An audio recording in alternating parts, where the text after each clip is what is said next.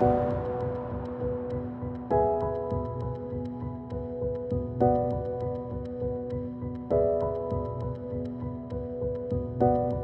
слухаєте культ, подкаст про культуру. З вами його співавтор, філософ Володимир Єрмоленко. Наш герой сьогодні Григорій Сковорода, великий український філософ і один із символів української культури. Я дуже радий поговорити про нього з моїм дуже близьким другом Андрієм Кулаковим, який є програмним директором медійної організації Інтерньюз Україна і координатором програми для спільноти Аспен Інститут Київ. Ми разом з Андрієм вивчали історію філософії в Києво-Могилянської академії і досі дуже тепло про це пам'ятаємо. Привіт, Андрій. Привіт всім, привіт, Володю, радий бути тут. Дякую дуже, що що ми з тобою говоримо про цю нашу фундаментальну фігуру. Перш ніж ми почнемо, нагадаю, що ви можете підтримати нас на Патреоні patreon.com kultpodcast. Патрони отримують повні годинні випуски та бонусні епізоди. patreon.com kultpodcast. Отже, Сковорода. Е, ну, Ми говоримо про нього, бо ми відзначаємо його ювілей 300 років від дня народження. так? Але, звичайно, не тільки, тому що це справді якийсь такий символ української культури. Що що для тебе Сковорода? Ну, якщо говорити відверто, то в мене є два образи сковороди, або навіть три образи сковороди. Перший образ сковороди це, звісно, для кожного могилянця, це ти щоранку, щообіду і щовечора минаєш цю культову фігуру, яка на контрактовій вона ж пирожкова площа. Е, Ти пам'ятаєш, як ми мили сковороду раз на рік, і яке це було дійство для всіх могилянців. Е, і, Звісно, це староакадемічний корпус е, і все, що пов'язано з Києво-Могилянською академією, тою добою і Григорієм Савичем Сковородою. Але цей образ був для мене просто як символ Києво-Могилянської академії. Другий образ е, він пов'язаний з нашим вчителем Веленом Горським покійним вже завкафедрою, який читав е, курс української філософії. І, власне, я пам'ятаю сковороду через нього. І тоді, щиро кажучи, мені здавалося, що ну, це на тлі інших філософів, там е, Іммануїл Кант. німецька філософія, да, потім ми там всі захопилися Гайдегером, е, феноменологією, що це ну, щось таке, скажімо, да, наше рідне, але якесь, чесно кажучи, недо. Провінційне. Ну, скажімо так. І третій образ Сковороди, який я отримав е, восени е, минулого року, 21-го року, коли якраз ми готували для Аспен інституту семінар, е, присвячений Сковороді, і, власне, вирішили розпочати, так би мовити, таке інтелектуальне інтелектуальне святкування ювілею. І Я на кілька місяців заглибився в його біографію, в його тексти і потім е, почув е, рефлексію від багатьох людей, від різних людей, які не є е, професійними філософами, але сприймають його через його тексти, через призму нашого часу, і зрозумів, що це. Ну, на моєму місці мав бути він. Тобто він би в, на подкастах, на інстаграмах зайшов би аж бігом е, і був би доволі доволі яскравою фігурою. Він дуже сучасний. Е, з різних е, боків. Він сучасний з точки зору ем, нашої зараз е, гонитви до споживацької гонитви, і він може нас зупиняти. Він сучасний з точки зору мандрівної. Він суча... він би міг ввести такий інтелектуальний тревел-блог. Е, він е, сучасний з точки зору європейськості, тому що він е, колосально був вписаний в європейську традицію, навіть більше антично-християнську, ніж сучасну йому, але він відчував, звісно, відчував. Впливи сучасні йому, і пієтизм, і, і ми можливо про це поговоримо. Він помандрував по Європі. Ем, він сучасний тим, що Е, він говорить про щастя, і він вчить людину бути радісною тут, в цьому житті. Попри його такий, можливо, темний образ, такого якогось мандрівного монаха, монахом він не був аж аж ніяк, ми теж про це поговоримо. Е, І він е, це те, чого прагнуть люди сучасні. Да? Вони прагнуть щастя, вони прагнуть задоволення, вони прагнуть е, жити тут і тепер. І як це не дивно, християнський. Е, сковорода з античним присмаком вчить нас радіти життю. От я дуже мені це близьке. Я справді погоджуюся, що він надзвичайно сучасний. Він дуже цікаво вписується в свою епоху, можемо про це трішки пізніше поговорити. Але от справді оцей акцент на тому, що він поєднує християнство і античність, так? і дуже природно поєднує. І він може а, цитувати Біблію, а може цитувати Цицерона, може відсилати до якихось. Е, старозавітних чи новозавітних тем, а може відсилати до міфу про нарциса або наркіса, як він е, називає його, і може бачити в цьому міфі теж історію про пізнання самого себе.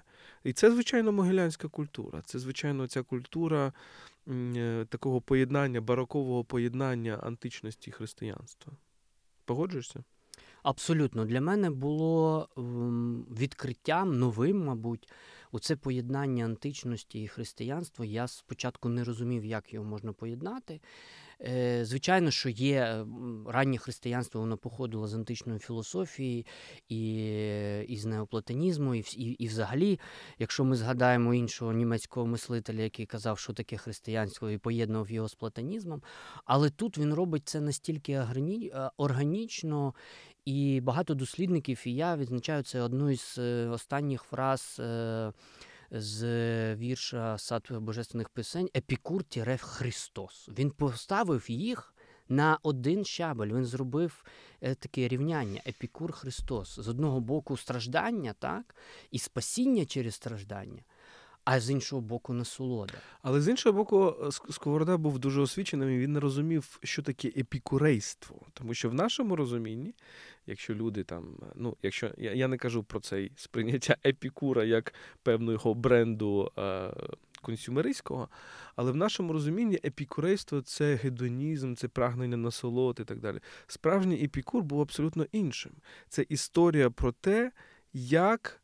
Е, насолоджуватися мінімальним, як насолоджуватися навіть тим, що в принципі не є якимось екстремальним насолодом. Тобто, грубо кажучи, епікур вчить нас насолоджуватися простими речами, як вода, сир, повітря. Я не знаю, свобода і так далі. І в цьому ну, сенсі... Сир це вже трошки екстра. І в цьому сенсі, е, в цьому сенсі Сковорода, він він, він ось такий. У нього справді цей гедонізм, е, ти його відчуваєш, це акцент на є це поняття удовольствия, насолоди і так далі. Але він дуже дуже розумний, дуже мудрий. так? Там немає якихось ексцесів.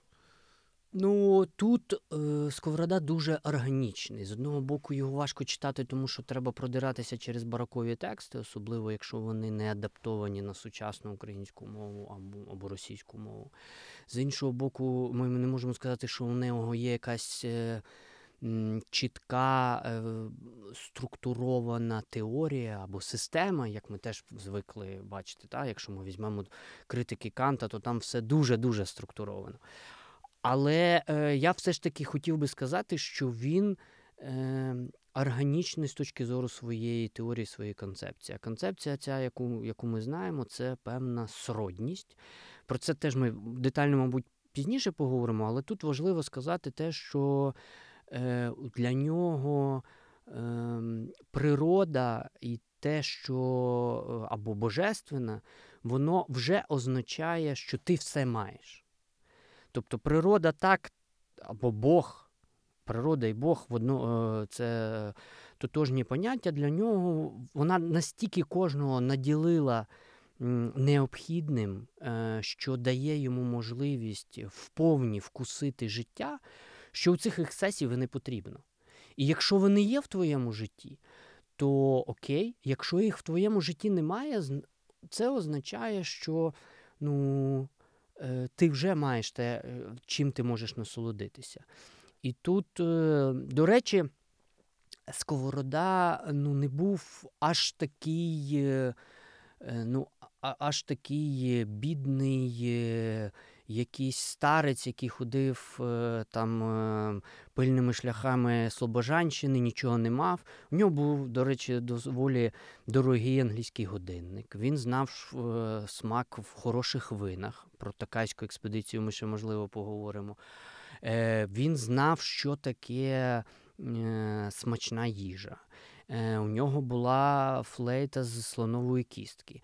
Можливо, ми не можемо це довести дуже-дуже детально, я не знаю архівно, але навіть якщо це міф, це все одно показує, е, що він був таким ну, вишуканим, ем, таким е, людиною, яка розуміла, що тобі достатньо того, що ти маєш, але якщо до тебе йде те, що може зробити твоє життя солодшим, то ти е, ти можеш це е, це прийняти. Хоча у нього постійно йдуть е, мотиви борні, війни темних, темного і світлого, диявола і Бога. і він часто говорить про те, що життя це, це війна. І ти е, все ж таки ти маєш боротися з е, такими ну, постійними спокусами, які тебе на кожному шляху чатують, і визначати.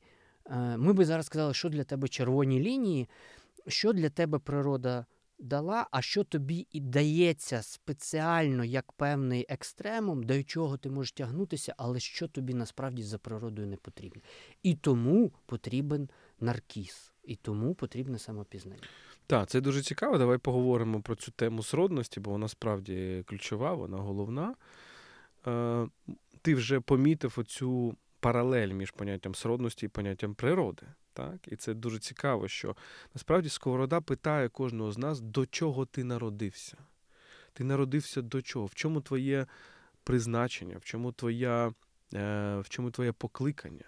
І навіть слова, які він вживає. Наприклад, коли він вживає слова должність і звання, так, то це не ті слова должності звання, які ми звикли розуміти в бюрократичній якихось якійсь дуже бездушній державній. Е, державній системі. Должність це те, що ти должен, так? звання це те певне покликання твоє. І е, сродність тут завжди, можна сказати, це теж певна певна рівність людей, тому що сродність, він каже, не не, не прагне вищого або нижчого, не прагне там вивищитися над іншими, прагне те, що тобі сродне. Так? Тобто в принципі, це такий теж можна вважати такий гімн дауншифтінгу в певний момент. Якщо Це собі... повний гімн сучасному молодому поколінню, яка, яке шукає своє покликання в то, і щоб кожен день на роботі був як було як свято. Хоча ми то знаємо, що такого не буває, але як регулятивна ідея до цього можливо треба прагнути. Дійсно, це дуже дуже дуже важливе поняття. Я, чесно кажучи, теж його тоді е, коли ми вивчали з тобою, не не, не, дос, не, не зовсім розумів, е, ну, скажімо так, розумів більш формально, ніж, ніж змістовно. Е, Зараз, по-перше... Ти його розумієш більше в 40 років, та? не в 20. Ну, після 40, так, скажімо так. Е, Тут з одного боку, дійсно, це е, мегасучасний тренд. Та? Оця сродність це те, про що говорять всі коучі, всі. І тут, а там, е, я маю на увазі на Заході і за океаном говорять взагалі постійно. Щохвилини мільйон книжок, мільйон тренінгів, коучингів і таке інше. Але бачите, Сковорода про це говорив тут, на наших теренах, вже давно. І тут з одного боку, це мега така прогресивна думка, з іншого боку, багато хто е, звинувачує сковороду в такому консерватизмі. Е, В чому консерватизм? Як ти маєш знайти своє покликання і не лізти більше нікуди. Е, Ми можемо по-різному це трактувати, але Оце його такий е, теж, я би сказав, сократівський поворот в філософії, який він знову зробив. Тобто з натур філософії перенести на питання людини, моралі, должествування, е, щастя і таке інше. Він його теж тут робить. До речі, він так трохи зневажливо ставився до всіх всіляких там. Натурфілософських е, сентенцій, рефлексій до природничих наук, е, полиш Копернікової сфери зазирни в серця печери, так він казав. Ем, і це означає, що ти маєш в собі е, знайти це покликання правильно, ти маєш відчути, до чого природа тебе створила, і вдовільнитися тим.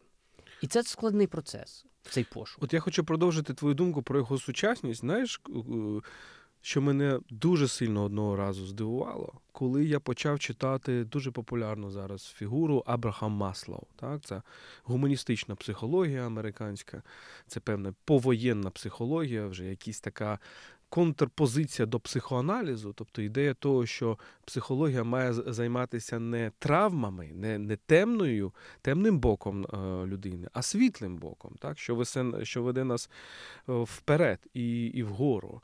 І от е, Маслов міркує якраз на тему щастя. Він, Він каже, що коли я говорю з людьми, і коли я намагаюся розуміти, що робить їх щасливими я приходжу до висновку, що щасливими їх робить відчуття, коли вони, наприклад, в своїй роботі намагаються досягти цінності якоїсь. Тобто, коли я говорю з суддею там, чи з адвокатом, і ці люди мені кажуть, моя мета там, я не знаю, бути визнаним в суспільстві, вони не будуть щасливими.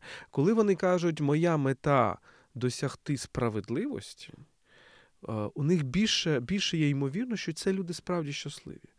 А що нам говорить Сковорода? Що щастя, так він буквально розуміє це слово, це бути частина чогось, частина чогось більшого. І це насправді дуже платонівська метафора, так? Тобто це оця метафора метексіса, так? тобто долученості до чогось. так? От. І це, це, дуже цікаво, тому що ми бачимо, чому Маслоу і Сковорода, Маслоу 20 століття, Сковорода 18 століття, чому вони мають такі схожі речі. Так? Обидва говорять про сродність, обидва говорять про необхідність заглиблення в себе, тому що насправді їхні коріння спільні. Це коріння якраз античної етики, е, стоїчної етики. Е, епікурейства певною мірою, арістотелівської етики. І мені здається, от ти кажеш по натурфілософію, Сковорода це людина, яка каже, що природа це не тільки оці закони, природа вона індивідуальна. У кожної людини є своя природа. У нього навіть є поняття жить по натурі. Тобто, відповідно до своєї. Деякі давно казали, що треба жити в натурі. Але тут теж е, перегукується це. Що про це говорить Сковорода? Е, я ось по, по ходу знайшов цитату із е, його його розмови п'яти подорожніх про справжнє щастя в житті. І мене просто вразило, наскільки по-сучасному звучить текст. Один з героїв цих е, полілогів е, говорить про те, що ми настільки багато вже всього вміємо. Це це вони тоді казали. да, що Ми ми би зараз казали, що в той, в ту епоху, коли Маск е, запускає супутники для того, щоб покрити інтернетом всю, всю землю, а людство планує колонізувати Марс. Так ось що він каже: я сам часто дивуюся, що ми надто цікаві до чужих країв, дбайливі щодо них і проникливі.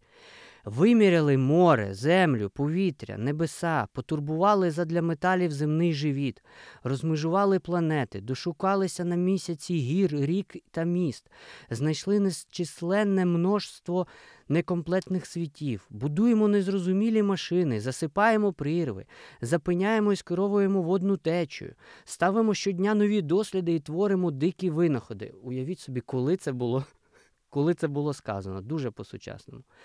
Боже мій, чого ми не вміємо, чого тільки ми не можемо, але горе в тім, що при тому всьому відчувається, начебто бракує чогось великого. От, власне, у цій долученості сучасній людині і тогочасній людині, при всьому цьому огромі інформації, винаходів, е, вмінню маніпулювати з природою, вмінню будувати себе, собі комфортне е, життя, не вистачає оцього, оцього трохи більшого смислу, оцього чогось великого. І тут дійсно Сковорода е, закликає нас знайти те, що би ми зараз сказали, ну, може, трошки вульгарна смисл життя або своє покликання.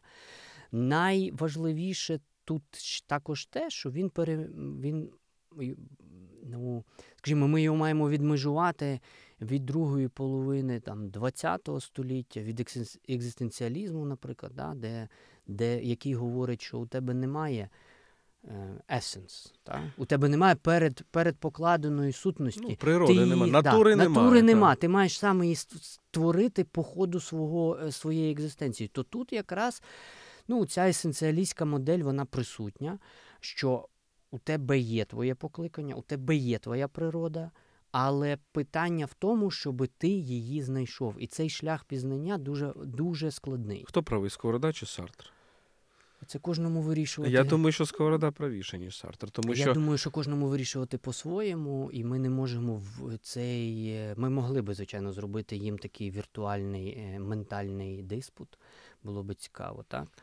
Але але кожен може вибрати для себе. Ми просто дивимося, що є різні моделі, і та інша модель може працювати. Насправді. Ти знаєш, мені здається, що екзистенціалізм він просто трішки спрощує ситуацію, тому що оцей есенціалізм, який ти е, як ти називаєш, а для наших слухачів простіше ми скажемо, та що це думка про те, що кожен із нас уже є у цю натуру, природу, сутність і завдання її справді віднайти і реалізувати. І реалізувати. Екзистенціалісти нам скажуть, ні, ми конструюємо цю природу, сутність і так далі. Але згадаємо античну фразу, що, е, здається, яка ще, яку ще Піндар, поет Піндар говорив, говорив: стань тим, ким ти є. Яку дуже любив потім Ніцше. Сковорода теж може нам сказати те саме: стань тим, ким ти є. Тобто є, вже ніби уже є, але для того, щоб віднайти те, ким ти уже є, треба пройти певний шлях. Тобто це не означає, що ти просто сидиш, куриш бамбук і так далі. Це дуже складний шлях, в тому числі конструювання того, е, те, чим ти є. Ти знаєш, мені здається, що сковорода нас може врятувати від двох крайнощів.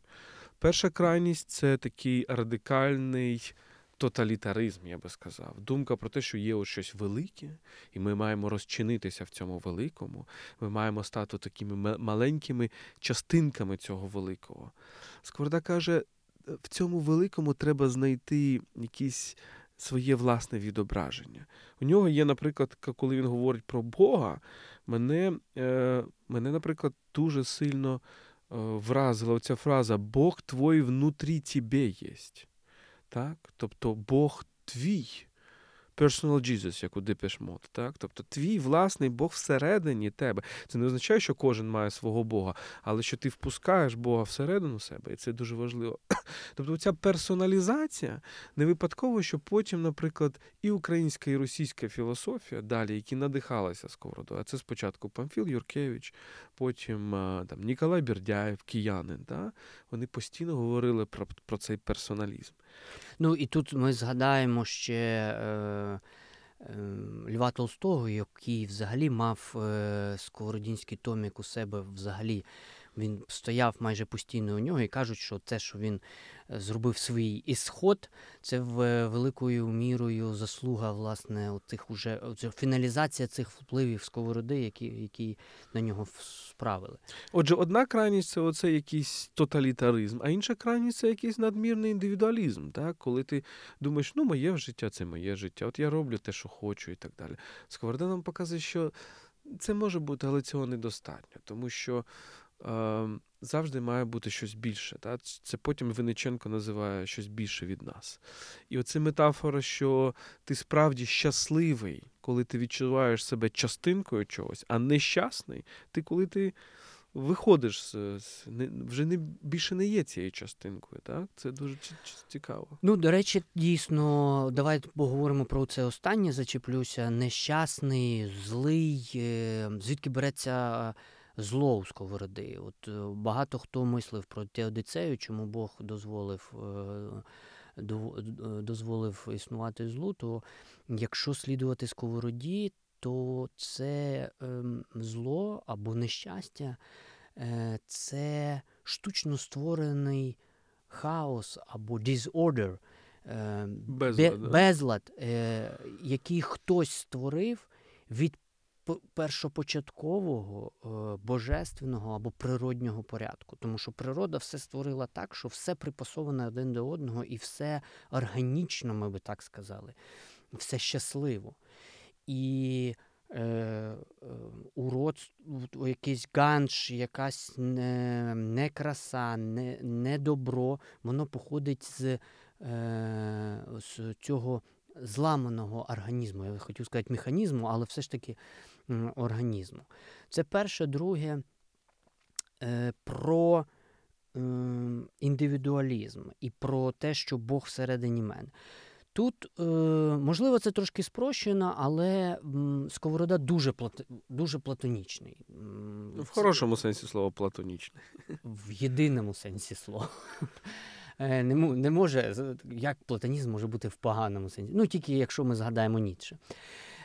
Отже, він ем, в нього є така фраза вчення про дві природи, три світи. От ці дві природи він чітко за Платоном пояснює, що є щось внутрішнє, оце от більше, задум, ідея і щось зовнішнє втілення чогось, що його, його е, не стосується. що навпаки, там це плоть, грязь, пльотки. Він отак от це говорить такими рваними, майже як Маяковський, такими словами, показуючи, що все це зовнішнє, воно е, воно ніщо. Він пояснює, наприклад, дуже по-платонівськи про. Е, про і у нього метафора є картини, да, що оці от всі фарби, все, що або холст, все, що все, що ми можемо помацати, так би мовити, це ніщо. Головне задум художника. Ось що. У нього є красива ще метафора з сонцем всередині е, всередині хати. Та, Коли була хата була Е, темна, темна, темна, і тут прорубали вікна, і вона освітилася, що ти маєш віднайти, що воно та насправді завжди було, просто ти маєш його впустити в себе. І от питання в тому, щоб цю істинну природу, істинну е, ідею, ейдос, задум, його віднайти. Так, як як ми чистимо, наприклад, цибулю. Да? От, Оці от всі нашарування зняти, зняти, зняти і і знайти цю середину. І друге, про те, що що, що значить, е, що Бог всередині себе, він теж це е, дуже по е, Філон ще про це говорив, е, по таку перші християни, про те, що є, ми, можемо пізнати все. Всю цю сутність з трьох світів. Так? Ми можемо вивчати природу і в природі це побачити в макрокосмі. Ми можемо вивчати себе і себе, е, і Бога віднайти всередині себе в мікрокосмі.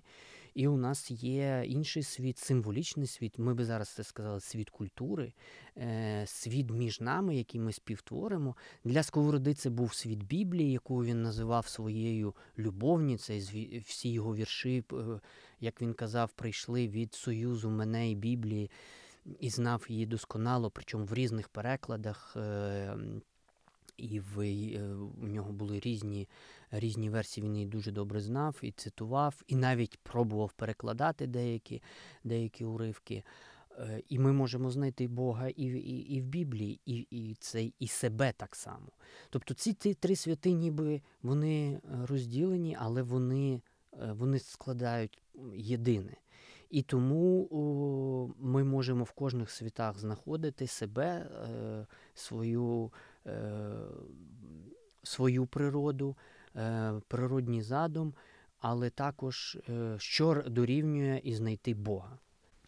Ти говориш про біографію, про життя Сковороди, так? А що що там найцікавіше на твоє? Ну, взагалі, його біографія з одного боку може бути е, ну, доволі нудною, але з іншого боку, вона водночас вона дуже захоплива. Але цікавіше, ніж біографія його сучасника Іммануїла Канта. Зна, значно цікавіше, хоча Іммануїл Кант міг ментально мандрувати будь-де, і коли він викладав географію, учні дивувалися, що він не був у всіх тих країнах, про які він описує, хоча він зі свого Калінінграда і і не виходив ніколи про що е, сучасні калінінградці забули і занедбали його музеї. Але це тема іншого подкасту. Е, Мені цікава е, те, цікаві його мандри, бо він е, вповні представник свого часу, не тільки інтелектуально, та, що він знав багато мов, багато традицій. Він вчився в одному з ключових університетів Східної Європи.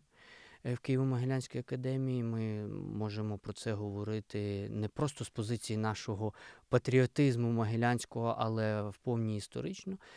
І мені цікаво те, що він він собою зв'язує кілька світів. Та? Він зв'язує Російську імперію, він зв'язує Україну, Україна, Малоросія, Слобожанщина. Він зв'язує Росію, та, яка Оріол, наприклад, та, от географічно, і Європу. І він е, вчився в Києво-Могилянській академії, причому так і не довчився, і вже в доволі е, в доволі пристойному віці підписувався студент Сковорода. До речі, любив себе підписувати латинкою через W Сковорода. Ще себе називав Варсава як громадянин світу або приналежний до світу. Цікаво те, що його пов'язують, він пов'язує з собою і Україну. Так? Він дуже любив Харків, наприклад, так? і він присвятив йому молитву. І він надзвичайно любив Слобожанщину. І ем, і його пов'язують і Київ, і, е, і навколишні території. Він е, в в робив співочу кар'єру в капелі і мандрував до Києва, ой, до Москви і до до Петербурга. Ем, І ем, потім повернувся до Києва і відновив своє навчання в Києво-Могилянській академії. Потім знов його полишив, тому що він поїхав в так звану Токайську експедицію. Ми, а що це була за Токайська експедиція? Ну, Цікаво. Скажімо так. Е, Раніше, зараз, якщо ми хочемо, а реклами не можна казати, в яких магазинах ми купуємо вино. Ну, якщо ми хочемо вино, ми йдемо, купуємо або десь замовляємо онлайн. Так само е, царський або імператорський двір теж мав мати постійні поставки вина для на щодень і для офіційного кетерінгу, скажімо так. Ем, і е, ми знаємо чарівне вино Токайське, і направили спеціальну експедицію, де вони закупляли, де для імператорського двору закупляли вино, але також е, вони хотіли там зробити свою плантацію, так би мовити, е, якісь отримати землю для того, щоб Це в Угорщину він їхав? Так, Чи в Закарпаття? В Угорщину. І там е, розбити ці виноградники і вирощувати вже спеціально не закупляти, а вирощувати спеціально для для імператорського двору. І не зовсім зрозуміло, як сковороду взяли. Чи тому, що він був, е, знав багато мов як перекладача, чи тому, що він був письменний як такого секретаря, чи тому, що він був розумний і треба, а ця експедиція була багаторічна і. Е, це їхали цілі сім'ї, і треба було вчити сина керівника цієї, цієї, ну назвемо це експедицією, це не наукова була експедиція, ну така поїздка, відрядження таке службове. Але тим не менше він поїхав і він е, від Угорщини мандрував всією Європою. І е, і він відвідав багато різних е, університетів, спілкувався з людьми. Тобто він відчув цю всю е, європейську європейське інтелектуальне життя. Він відчув. Дехто навіть робить такі теорії, вони не стільки історичні, скільки ментально художньо літературні, але що він там був посвячений в масони, або навіть тут був посвячений масони, і був таким е, посильним у масонів. Ну, це цікава ідея, цікава теорія, але вона можливо. Знову ж таки, не стільки наукова, скільки фантазійна, але теж цікава. Але українці відігравали важливу роль в масонському русі Російської імперії, можливо, ближче вже до кінця 18 століття, початку 19-го. Там були такі фігури, як Семен Гамалія. Потім, зрештою, навіть самі Розумовські є, є така ідея, що вони поєднували цей європейський масонський світ. Ну, масонський світ не не означало щось погане, це просто значить, якась ну, інтелектуальна або елітна група людей, які просували певні ідеї, дуже часто якраз ідеї свободи і так далі. так? І потім він він знову буває в в Росії, е, в там в Лаврі він деякий час е, там цікаво так описує, що він мав хорошу келію, він мав е, велику бібліотеку. Деякий час він перебуває в Москві, потім він знову їде до, до України. Потім він переходить до до Слобожанщини. Він е, викладав е, в Харківському колегіумі, який, по суті, був таким філіалом Києво-Могилянської академії, ми зараз можемо сказати, але з таким прицілом на е, з прицілом на природничі науки. Теж потужний був інтелектуальний центр. І я хотів би трошки сказати про його викладання. Він Ми би назвали його трошки таким ну, не, неуспішним викладачем, тому що е, дуже часто його звільняли. Скажімо, він був приватним е, учителем. Е, Тамара це був такий історичний діяч, який мав свого свого сина, і він мав навчатися у Сковороди, і Сковорода доволі так ем, неполіткоректно висловлювався про нього, про його здібності, за що Сковороду вигнали. Потім е, він ще викладав кількох, е, ми би так сказали, навчальних закладах, і збереглися деякі характеристики, або, скажімо, такі табелі, де він, писав туп, нісносна туп. Е, ще там якісь такі характеристики писав. Тобто він е, був доволі е, прямолінійною людиною в цьому плані. В деяких в деяких ситуаціях його звільняли за такі, таку неканонічну, скажімо, викладання. Він викладав поетику і неканонічно викладав. Там були цікаві співвідношення чоловічих і жіночих Рим і е, як це як складається поезія. Він це ми сказали, що він не канонічно це е, викладає неправильно і заборонили викладати поетику. Хоча, по суті, він передбачив розвиток української. Е, літератури, тому що так як він викладав, по суті, так література потім і і розвивалася в в таких канонах. Наступне він почав викладати катехізіс, і теж він почав його викладати з цитати Пікура і е, сентенції про щастя. Йому сказали: ну, щось тут не зовсім те, краще ти не викладай. І потім е, цікавий, е, цікавий його епізод. Е, ну, скажімо так, ми би це по-хардегрянськи сказали, що відбувся поворот після цього відомий сон його, де він побачив е, це по суті такі, ну такі е, сновидіння аля Босха, такі апокаліптичні. Він побачив там багато різного, ну такі і крові, і плоті, і е, страждань, і він зрозумів, е, що це який знак, і він стає от таким сковородою, якого ми його знаємо, таким більш е, таким ну, аскетичним. От після після цього цікавий факт е, того, що е, в нашому, наприклад, е, розумінні е, аскетизм дорівнює монашеству. Так?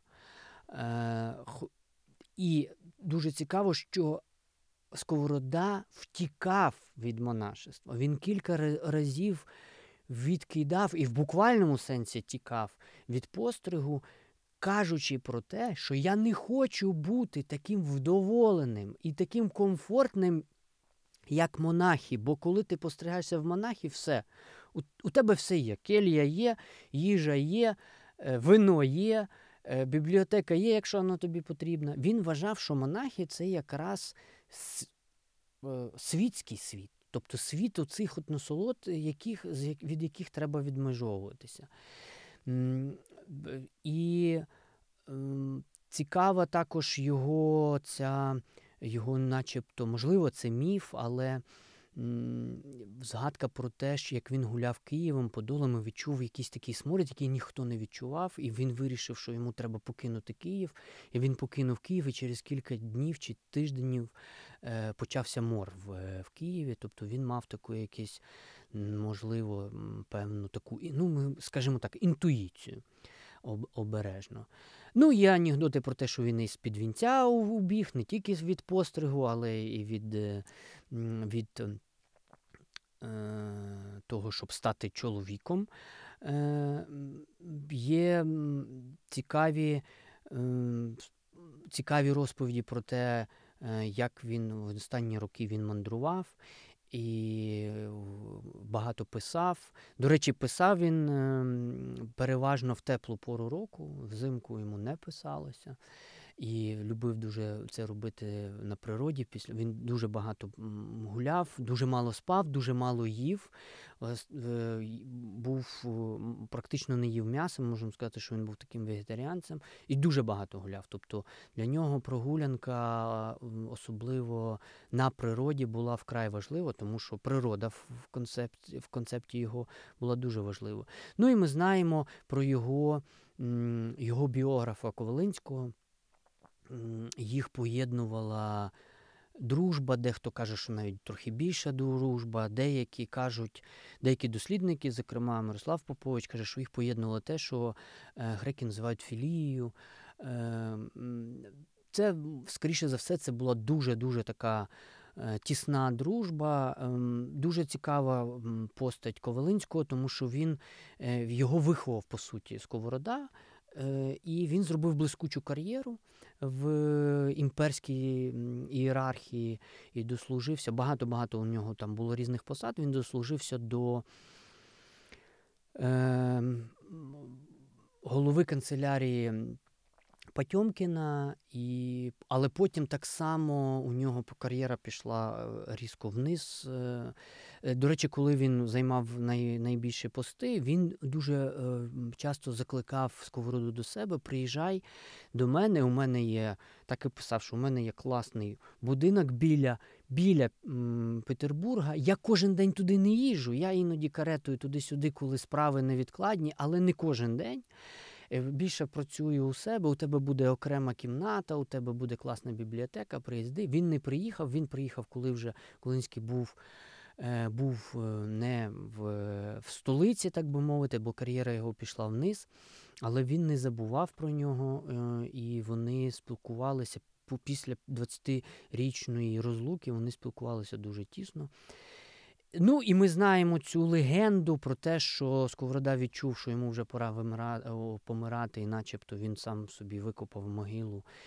Ем, але ми маємо пам'ятати про те, що про його е, гасло, що світ ловив мене, але не спіймав, і його обігрували дуже-дуже дуже багато. Це справді так, що світ дійсно в усіх моментах намагався його схопити, зловити, його намагалися схопити.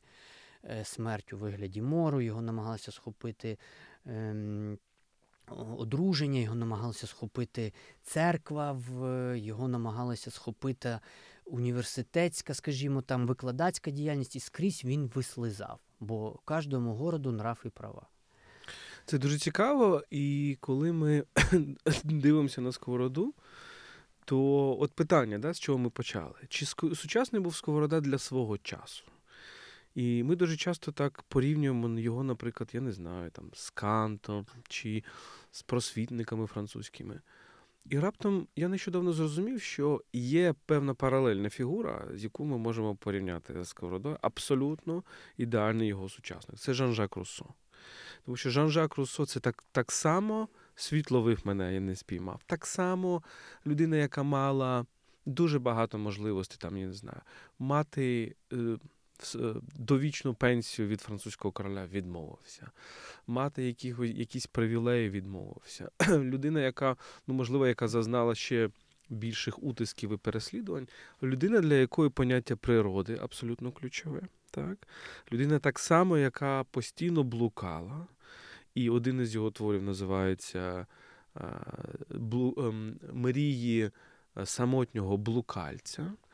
От, І от я задаю собі питання: а чому ці двоє людей, в принципі, одночасно в 18 столітті вони почали говорити дуже схожі речі, тому що, в принципі, ти можеш застосувати ідею сковороди про сродність до е, ідеї Руссо про виховання дітей і так далі. Тобто думка про те, що ти маєш, ти, ти, ти не маєш. Е, зробити якусь універсалізацію, там, я не знаю, освіти і так далі. От Всім давати одне і те саме. Так? Іммануїл Кант, про якого ми говоримо, так, він Е, він думав, що ну, у людини є от те, що він назвав там трансцендентальність. Так? Тобто всі люди, в принципі, мають одні й ті самі структури: пізнання, дії і так далі. А Руссо казав ні. Кожна людина має особливу природу. Сковорода теж казав ні. Ти маєш знайти свою індивідуальну персональну природу. Так, Тобто ми ми бачимо оці от тенденції паралелі. паралелі. Хоча дуже дивно, так? тому що як і Руссо є таким єретиком для свого 18 століття, е, так і Сковорода, певною мірою. І інше питання виникає: окей, Сковорода, чи можемо ми його назвати бароковим філософом? Бароко, в принципі, в інтелектуальній культурі це скоріше 17 століття. Тобто Сковорода нібито запізнюється.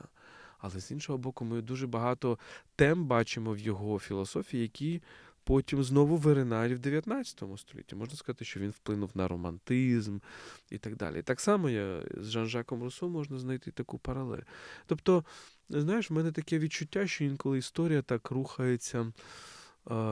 Тобто є люди, які нібито запізнюються в історії, але насправді її випереджають. І тим фактом, що вони, можливо, трішки запізнюються, вони насправді її випереджають. Сковорода нам показує, наскільки важливо зберігати цей зв'язок з античною традицією, яку якраз в 18 столітті почали втрачати. А це оця вся античність, цієї, е, ця традиція цієї античної етики, зокрема, із цією думкою про, про сродність. Давай поговоримо про один із ключових образів сковороди, теж дуже сучасний для нас. Це нерівна рівність. Да, якраз е, трошки перехопивши естафету про Руссо, ну тут ми можемо сказати, що Сковорода теж десь своїм життям був також апологетом свободи. Да? Якщо Руссо казав, що е, люди народжуються е, вільними, але скрізь вони в кайданах, то власне життя. Сковороди показує, що він е, намагався уникнути всіх цих кайданів і залишатися вільним і е, вільним для виконання свого цього внутрішнього покликання. І оця індивідуальна природа, та, е, теж вона дуже цікава. До речі, ну всі українці знають про нарівну рівність. Вони, може, навіть і не знають про те, що вони про неї знають, але вони кожного дня нею користуються. Тому що нерівна рівність на наших купюрах зображена. Здається, на 100 гривнях, якщо мене, мені не зраджує пам'ять, тому що дуже часто тепер ми користуємося електронними грошима. Але е, на зображений цей фонтан на наших грошах. І що він має на е, на меті, або що він має на думці Сковорода, коли він каже про нерівну рівність? Він говорить про те, що є фонтан, який виливає воду, божественний, божественний фонтан, і він виливає її в різні посудини. І вони різні. Одне велике, друге маленьке, третє ще взагалі таке ну, дуже містке. Але вони рівні. Попри те, що вони всі різні, вони рівні. Рівні в чому? В тому, що цей фонтан наповнює їх вповні. І ось ось тут оця індивідуальна природа, яку він е, яку він каже, е, про яку він каже, що ти віднайди те, що тобі е, тобі дано. Краще бути простим котом, ніж левом в, з там, по-моєму, козлячою природою, якось так, з овечою природою. Е, тобто, якщо у тебе твій посудина, вона мала, але вона наповнена, ти реалізуєш її вповні, то ось задум, ось сродність. Але водночас, водночас, деякі критики сковороди якраз кажуть в тому, що в цю, в, от в цьому образі великий консерватизм сковороди. Не лізь поперед батька в пекло. Якщо тобі природою дано вбирати мало, вбирай мало. Не дивися, що поруч стоїть глечик, який набагато більший, і в ньому більше божественної води. Але ти можеш сказати, що в моїй природі закладено хотіти більшого, так, і лізти в більше. Так? Тобто, оця сучасна тенденція, ем, сентенція популярна, так, що якщо ти хочеш стати тим, ким ти не є, тобі треба робити те, що ти не робив, там, здається, Коко Шанелі сказала. От наскільки це узгоджується зі сковородою? Мені здається, це можна узгодити зі сковородою теж. Тому що якщо твій глечик передбачає, що ти завжди маєш іти за свої межі, виступати і хотіти чогось ще, ну, значить, це твій твій глечик. В цьому немає нічого поганого. Ну, чесно кажучи, я не прочитую таку інтерпретацію в цьому фонтані, але ну, вона може але бути. зверни увагу ще одна паралель з Жан-Жаком Руссо. У, у нього є поняття. Чому він не любить оце життя, світське життя, салонну культуру і так далі. В нього є поняття амур пропre. Це коли ми не просто хочемо, турбуємося про себе і так далі. Це коли ми постійно дивимося на себе у дзеркалі інших, і ми хочемо стати кращими, ніж інші. От ми бачимо свою судину, посудину, і ми бачимо поруч якусь іншу посудину. І ми хочемо зробити так, що ця інша посудина, ми все одно були би краще, ніж ця інша посудина. Кращої форми і так далі. Тобто завжди це конкуренція, це прагнення марнославства, це прагнення вивищитися від над іншими. І Сковорода, і Руссо по-своєму в одну і ту саму епоху е, це намагаються ну, подолати. Так? І оця ідея повноти, мені мені справді здається, що це вона дуже сучасна. Тобто її можна перефразувати так: краще погано прожити своє життя, ніж краще прожити чуже життя. так? Абсолютно. Е, беручи ще мотив від тебе бороковості, можемо говорити по-різному стосовно змісту бороковості, чи він пере, е, чи він запізнюється, чи ні, але Ну, стосовно естетики, то це естетично він бароковий е, автор, скажімо так. І тому, е, ну, я би сказав, це нелегке е, читво для, для сучасної людини. Його читати важко.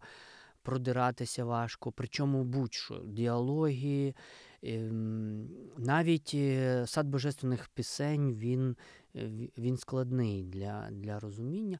Е, Навіть навіть його байки, які складаються традиційно з двох з двох частин засновку, і те, що він називав сила, тобто пояснення. І у нього пояснення до, до байки. В іноді вдвічі, втричі більше за за саму байку. Навіть байки, як такий ну, легкий жанр е, е, інтелектуальних е, меседжів, скажімо так, е, він, він, він теж складний. Хоча. Хоча е, він дуже органічно війшов в тодішню поп-культуру. Е, ми знаємо, що частина його е, віршів е, співалися як пісні і вони вважалися, іноді навіть забували, що авторство, іноді деякі пісні проходили як сковородінські, і іноді е, забувався авторство і думали, що це народні пісні. І навпаки, йому приписували народні пісні. Тобто народні пісні, які співалися, казали, це Сковорода написав. Тобто, наскільки він, е, попри свою складність, і барокову естетику. Там є е, є багато різних досліджень, і і тема смерті, і тема. І різні е, флоральні образи, тобто рослинні і і, і тваринні образи, і постійна алюзія до е, до Біблії. І м, ці Е, ці такі театральні е, постановки. Ми ще не казали про про сродність і про театр, е, про про, про театр життя, і про те, що ти ти, тобі, ти маєш роль, і ти маєш її зіграти. І краще грати свою роль, ніж чужу. Ну тут багато ще можна говорити, але він принаймні з точки зору естетики, виконання е, образів він дуже бараковий. І от е, дуже цікаво також подивитися на те, як Сковорода, як ми можемо дивитися на нього через призму сучасної філософії.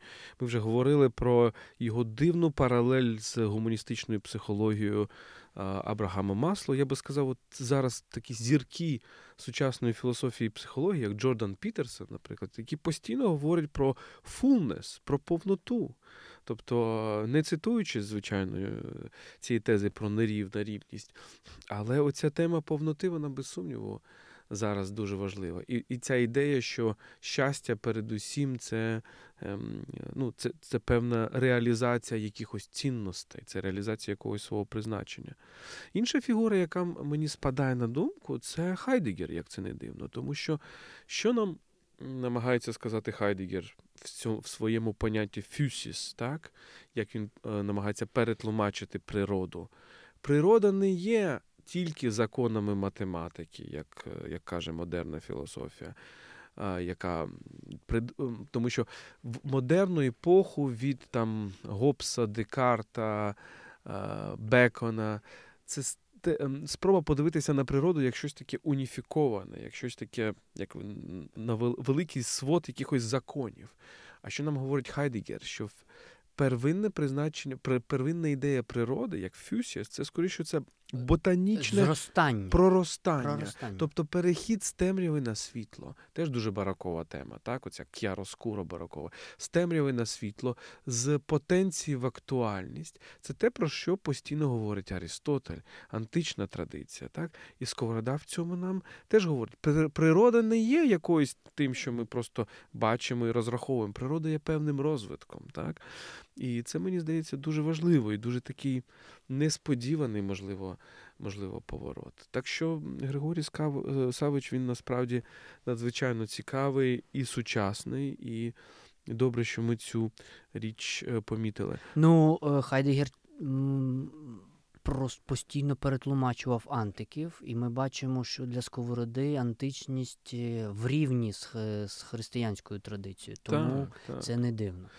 От ти говориш, що є певні складності читати сковороду, але з іншого боку, я всім раджу читати все ж таки в оригіналі. Тобто, це оця мова, писемна мова 18 століття. Вона не є ані українською, ані російською, але ми бачимо там елементи і тієї і іншої мови. Але інколи, от ем, я дуже раджу взяти це видання, оригінальне видання, так, те, як Скорода писав видання, наприклад, яке нещодавно видано в Харкові за редакцією Леоніда Ушкалова, видавець Олександр Савчук.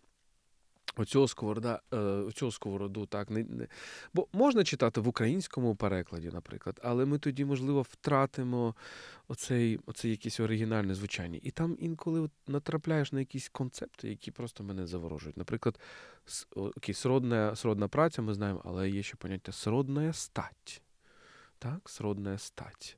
Або е, як він говорить про, наприклад, коли він у нього є діалог Наркіс, де він намагається показати, що самопізнання можливе тільки коли ти закохаєшся в себе, полюбиш самого себе. Оце ми, ми до речі, не не проговорили цю тему любові і знання. Так, та? так. Це теж дуже дуже антична тема, і, до речі, і серця. Да? Всі кажуть, що українська філософія кордоцентрична.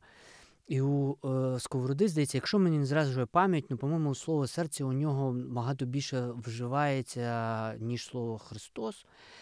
І, Але для нього це серце це і розум, і душа, і пізнання, і ум в одному. І для нього важливе оце от не математичне пізнання, не наукове пізнання, а от а таке пізнання через і навіть навіть не практику, а через симпатію, через перевтілення, через е, знаходження себе в іншому і ототожнення себе з цьому, і так. знаходження с, саме себе. Всяк є тим, чиє серце в ньому.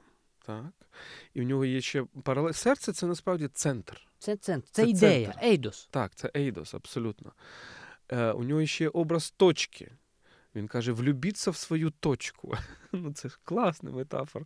Влюбіться в свою точку. Але точка це знову ж таки оцей осердя, те, що ми називаємо, осердя особистості. І, до речі, тема серця теж поєднує його з Жан-Жаком Руссо, тому що для для Руссо серце це теж головне поняття. Єдине, що у Руссо мабуть, воно більше таке емоційне. У сковороди справді ти абсолютно правий. Тобто це є і інтелект, і і цінності. Ейдос, мені здається, да, ти дуже влучно це сказав. Так що, або во що хто влюбився, в то преобразився. Так, Це момент перетворення, він, він дуже важливий.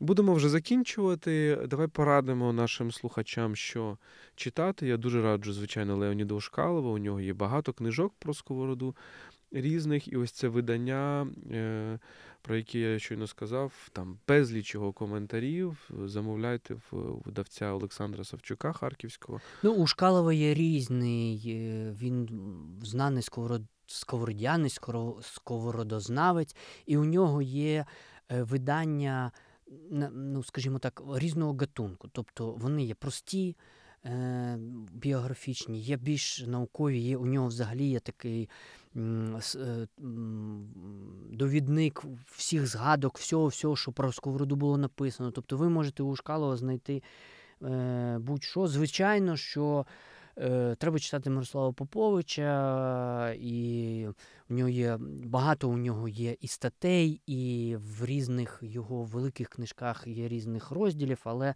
одна з книжок Григорія Сковорода Філософія свободи, вона написана, ну так. Е, в стилі лекцій Мирослава Поповича починає про одне, потім про інше, але це така красива панорама і часу, і і сковородинської філософії, і біографії, і і, і ну, зах... читати захопливо. Я дякую, що ти його згадав, тому що Мирослав е, Попович, мій вчитель, в принципі, е, людина, з якою я писав свою книжку плинні ідеології, і е, чиїй пам'яті я її присвятив.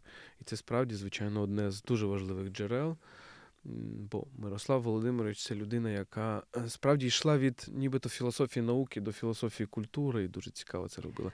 І ще один класик це Дмитро Чижевський, без без сумніву. Людина, як класик абсолютно історії української філософії і літератури, трошки інша епоха. Ем, так, Чижевський у нього є і книжки про бароко, так, і книжки конкретно про сковороду, де він, до речі, показує те, як сковорода передбачає майбутній романтизм, наприклад, німецький романтизм, таких людей, як Новаліс і інші. Е, ну і ще я можу порадити, як то кажуть поляки, для розривки, так, для для того, щоб добре провести час. Е, е, такий роман фантазійний, от, власне, де тема масонства дуже сильно показана, але все ж все ж кажу, що це, е, це художня література, така. Красива, легка інтелектуальна література е, Володимира Єшківлєва, усі кути трикутника, апокрив мандрів Григорія Сковороди. Е, цікаво показано, як Сковорода мандрував Європу і що він там робив в стилі Єшкелєва добре читається. Ну, ось так, звичайно, мож, можуть бути і інші поради. Ем, Валерія Шевчука, наприклад, можна читати, і багато інших авторів. Е, ось такі у нас Григорій Савич. Дуже дякую тобі, Андрію, за за прекрасну розмову. Андрій Дякую, Кулаков. Володю, за запрошення. Радий бути тут і поділитися св... своїм новим сковородою, який, якого я нещодавно для себе відкрив. Ну, це дуже добре, що ми відкриваємо для себе наших класиків. Отже, це був культ подкаст. Е, дуже дякуємо нашим патронам за підтримку. Слідкуйте за нами і дякуємо, що ви є з нами.